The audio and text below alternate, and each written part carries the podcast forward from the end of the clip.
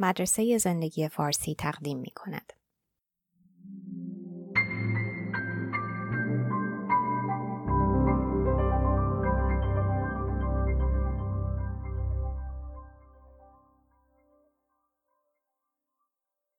ترجمه و صدا دکتر ایمان فانی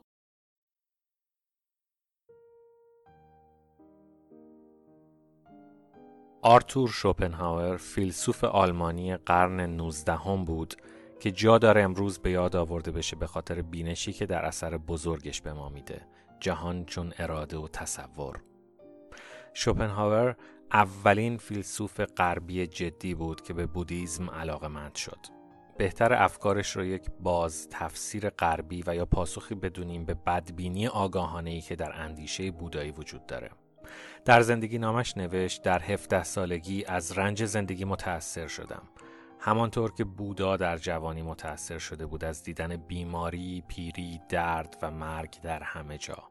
حقیقت این بود که جهان پیافکنده کسی نبود با عشق عام بلکه ساخته اهریمنی بود خوشنود از رنج آفریدگانش مثل بودا هدف شوپنهاور تشریح این درد و رسیدن به پاسخی برای مسئله رنج بود. این گناه دانشگاه است که شوپنهاور را همیشه به سبک خشک آکادمیک تدریس کردن.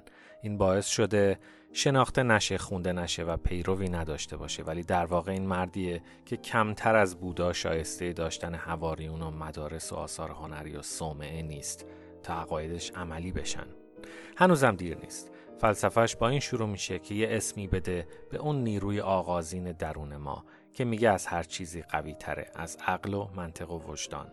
شوپنهاور اسمشو می‌ذاره اراده معطوف به حیات به آلمانی در ویلت زم لیبن اراده معطوف به حیات نیروی ثابتیه که مجبورمون می‌کنه پیش بریم به هستی چنگ بندازیم و همیشه به فکر منافع خودمون باشیم. این نیرو کوره شعور نداره و خیلی بد پیل است. از نوجوانی به بعد این اراده در وجود ما وراجی می‌کنه. مدام حواسمون رو می‌بره دنبال داستانهای شهوانی. به کار خیلی عجیبی وادارمون می‌کنه. از همه عجیبتر مدام عاشق شدنه. شوپنهاور به عشق احترام میذاشت. اونجوری که به طوفان یا به یه ببر احترام می‌ذارن. عمیقا آزرده بود از اون آشفتگی که عشق به جون آدمای عاقل و باهوش میندازه. چیزی که بهش میگیم دل باختن و خاطرخواه شدن. ولی قبول نداشت که این حساب بیتناسب و تصادفی هستند. به نظرش عشق برمیگرده به مهمترین پروژه اراده معطوف به حیات. بچه دار شدن. می‌پرسه این همه قوقا و هیاهو برای عشق از پی چیست چرا این همه استرار جوش و خروش رنج و تقلا زیرا هدف قایی همه عاشقانه ها از همه اهداف دیگر زندگی مهمتر است و از این رو شایسته آن جدیتی است که همه در جستن عشق نشان می‌دهند. رومانتیسیزم به زندگی قالبه چون از دید شوپنهاور این مسئله ترکیب نسل بعدی رو تعیین می‌کنه. بود و نبود و ساختار نژاد انسان در آینده رو می‌سازه. البته ما وقتی با کسی قرار ملاقات می‌ذاریم به بچه های آینده فکر نمی کنیم ولی از نظر شوپنهاور علتش اینه که عقل و خرد به روند مخفی تصمیمات جدی و واقعی اراده فردی راه داده نمیشن.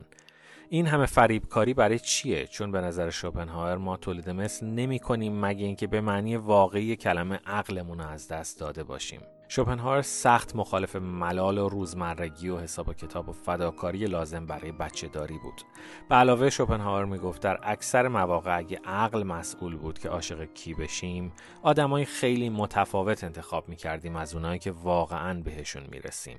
ولی نهایتا عاشق کسایی نمیشیم که باهاشون خوب کنار میاییم. عاشق کسی میشیم که اراده معطوف به حیات تشخیص میده. والدین ایدئال در پروژه تولید بچه های متعادل خواهند بود. شوپنهاور می‌گفت همه ما یک کمی از تعادل بدوریم. زیادی مردونه زیادی زنونه زیادی دراز زیادی کوتاه زیادی منطقی زیادی تکانه ای هستیم. اگه اینها در نسلهای بعدی ادامه پیدا کنه و تشدید بشه بشریت طی مدت کوتاهی یه چیز عجیب الخلقه میشه. بنابراین اراده معطوف به حیات ما رو به سمت کسانی حل میده که بتونن عدم تعادل ما رو جبران کنن. و مشکلات ما رو خونسا کنن. یه بینی بزرگ در ترکیب با یه دماغ دگمه ای چیز بینقصی میشه. می‌گفت آدمای کوتاه قد معمولا عاشق بلند قدا میشن. مردای با طبع لطیف عاشق زنهای جسورتر و مردونه تر میشن.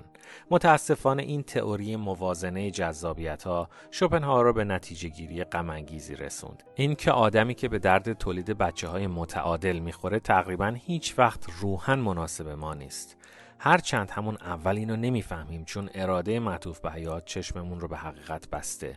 نوشت تعجب نکنید از ازدواج میان افرادی که هرگز نمی‌شد دوست هم باشند.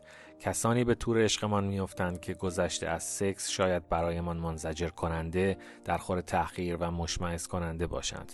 قدرت اراده معطوف به حیات در پیشبرد برنامه های خودش به جای برنامه خوشبختی ما به نظر شوپنهاور مشخصا در اون لحظه ترسناک و تنهایی بعد از ارزای جنسی خودش نشون میده.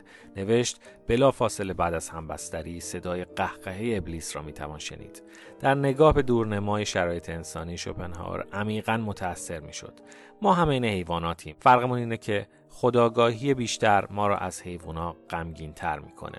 در متونی دردناک شوپنهاور به زندگی حیوانات مختلف می‌پردازه به ویژه روی موش کور تعمل می‌کنه. می‌نویسه به سختی نور روز به خود می‌بیند و طوله هایش به کرم لزج میمانند. با این همه هرچه بتواند می‌کند که زنده بماند و نسل خود را تداوم دهد. ما هم مثل موش کوریم به همون رقت انگیزی. دیوانوار سگدو می‌زنیم که پیشرفت کنیم. شغلای خوب می‌خوایم که نامزدای احتمالی رو تحت تاثیر قرار بدیم. تا قیامت دنبال نیمه گم شدمون هستیم و تهش یه نفر یه مدت کوتاه اقوامون می‌کنه. فقط در این حد که یه بچه بیاریم و چل سال بعدی رو تو فلاکت تقاس اشتباهمون رو پس بدیم. شوپنهاور همیشه به طرز بامزه و خندهداری از طبیعت انسان دلخور بود. نوشت تنها یک خطای مادرزادی وجود دارد. اینکه فکر کنیم وجود داشتن ما برای شاد بودن است. مادامی که به این خطا دچاریم جهان برایمان پر از تناقض است. در هر قدم در صغیر و کبیر عالم به ناچار به این تجربه می رسیم که گیتی و زندگی به قصد شاد بودن صورتبندی نشده. هم از این رو صورت سال خوردگان را ناامیدی چاک چاک کرده است. شوپنهاور برای کنار اومدن با مشکلات وجود دو تا راه حل میده. اولی برای اون عده خاص هست که بهشون میگه فرزانگان. فرزانگان با مجاهدت به ورای مطالبات اراده معطوف به حیات می‌رسن. در خودشون کشش طبیعی به خودخواهی سکس و غرور رو می‌بینن و بهش فائق میشن. به قرائز چیره میشن خلوت گزین میشن و از شهرهای بزرگ دوری می‌کنن. ازدواج نمی‌کنن و اشتهای شهرت و موقعیت رو خاموش می‌کنن. ولی قبول داره که تو هر نسل عده کمی چنین زندگی رو انتخاب می‌کنن. دومین درمان که در دسترس تره و واقع بینانه تر اینه که هر چقدر می‌تونیم با هنر و فلسفه محشور باشیم. وظیفه اینا اینه که آینه ای بگیرن در برابر تقلای دیوانوار و تلاطم درونی غمانگیز ما که اراده معطوف به حیات باعثش میشه. شاید نشه اراده معطوف به حیات رو کشت. ولی یه بعد از ظهر در سالن تئاتر یا با پیاده روی در معیت یه دیوان شعر میشه از روزمرگی بیرون اومد و زندگی رو بی توهم تماشا کرد. هنری که شوپنهاور دوست داشت احساساتی و سانتیمانتال نبود. تراژدی های یونان کلمات قصار لاروش فوکو و نظریه سیاسی ماکیاولی. این آثار درباره خودخواهی رنج و خودپسندی هایی که در زندگی مشترک اتفاق میفته بی پرده حرف می‌زنن و نسبت به نسل انسان یه همدردی سوگوارانه شریف و سودایی ابراز می‌کنن. بی مناسبت نیست که آثار خود شوپنهاور با همین توصیف هم خونی داره.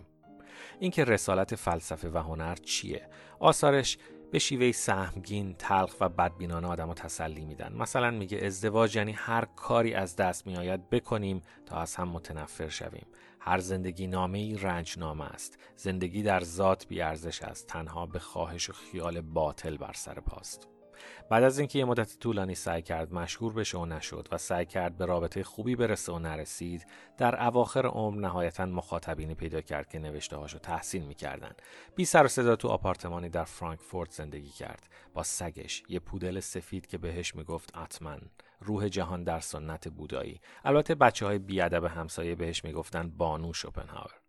کمی قبل از مرگش مجسم سازی یه نیمتنه مشهور ازش ساخت. در 1860 در 72 سالگی مرد و به آرامش و آراستگی رسید. یکی از خردمندان روزگار ماست. تندیسش نباید کمتر از مجسمه بودا بیارزه. بودایی که این همه دوستش داشت.